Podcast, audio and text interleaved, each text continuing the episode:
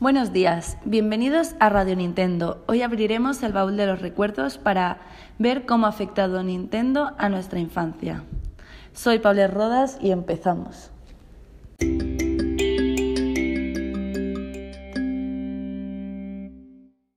Cuando he empezado a preparar este podcast me ha venido una pregunta a la mente. ¿Por qué me deshice de mi Nintendo DS?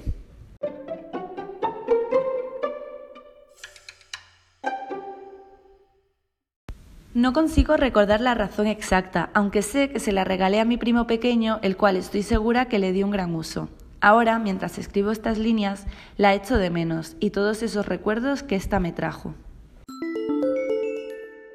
Acaba de salir la nueva consola de Nintendo y es imposible no pensar en esos recuerdos, en esas largas tardes que hemos pasado pegados en, como decían nuestras madres, la pantallita.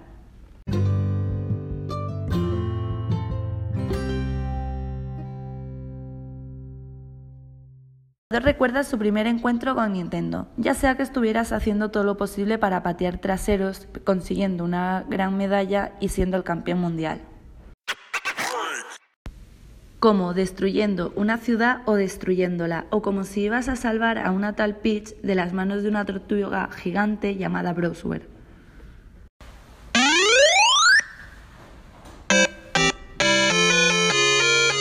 Todos hemos tenido una experiencia que tendremos siempre en nuestra memoria. Si me preguntan a mí cuáles fueron mis primeros recuerdos con Nintendo, no sabría por dónde empezar. Bueno, empezaré por mi primera consola, la Game Boy. Una consola rectangular que tenía unas teclas por abajo y una gran pantalla, siempre con el juego de Mario Bros. o Pokémon, y algunos otros juegos que no se me vienen ahora mismo a la cabeza, aunque sé que cada vez que salía una nueva película tenía claro que iba a salir su juego para la Game Boy.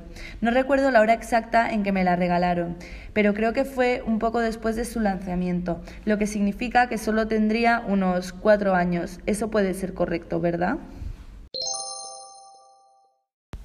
Luego llegó el turno para la Nintendo DS y recuerdo que cuando salió todo el mundo quería tenerlo y veíamos a nuestros amigos con mucha envidia porque ya lo habían conseguido. Mi prima y yo la obtuvimos al mismo tiempo el día de Navidad y jamás eh, eh, olvidaremos la emoción que nos dio.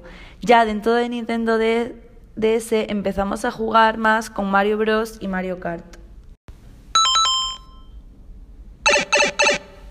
Donde nuestra misión era rescatar a una princesa completando diferentes niveles. Mario Kart era donde podíamos jugar solos o también jugar con otros amigos, haciendo carreras e intentando llegar en el primer puesto.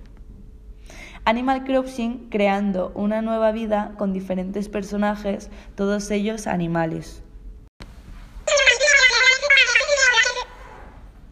Nintendo Dogs Aquí éramos los dueños de un perro y teníamos que cuidarlos. Y como último juego, el de Imagina, donde había muchísimos tipos y eh, podíamos ver cómo seríamos de mayores. Todos estos juegos siempre permanecerán en nuestra mente. Si preguntamos a cualquier persona de nuestra edad, todos tendrán esos recuerdos muy parecidos, ya que cuando hemos jugado a la consola realmente hemos estado en otro mundo siendo diferentes personajes y cambiándonos de aspecto en cualquier momento.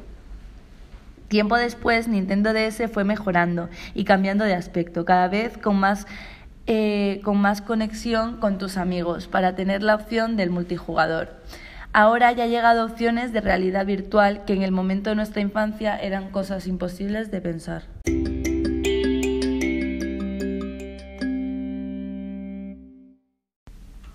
Ahora para acabar, mira a tu alrededor. Todo el mundo que ves lleva un montón de recuerdos de la infancia, algunos que se recuerdan como si de ayer mismo se tratara. Mira adentro, los recuerdos están ahí. Algunos son más divertidos que otros. Algunos, cuando les preguntan por sus recuerdos de cuando eran pequeños, lo primero que se les viene a la cabeza son las partidas jugadas dentro de la consola.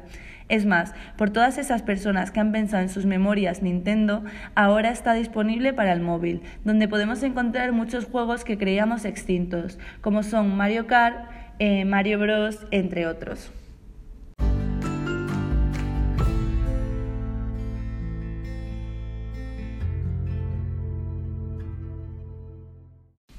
Y como decía Dr. Seuss, a veces no te darás cuenta del valor de un recuerdo hasta que se convierte en memoria.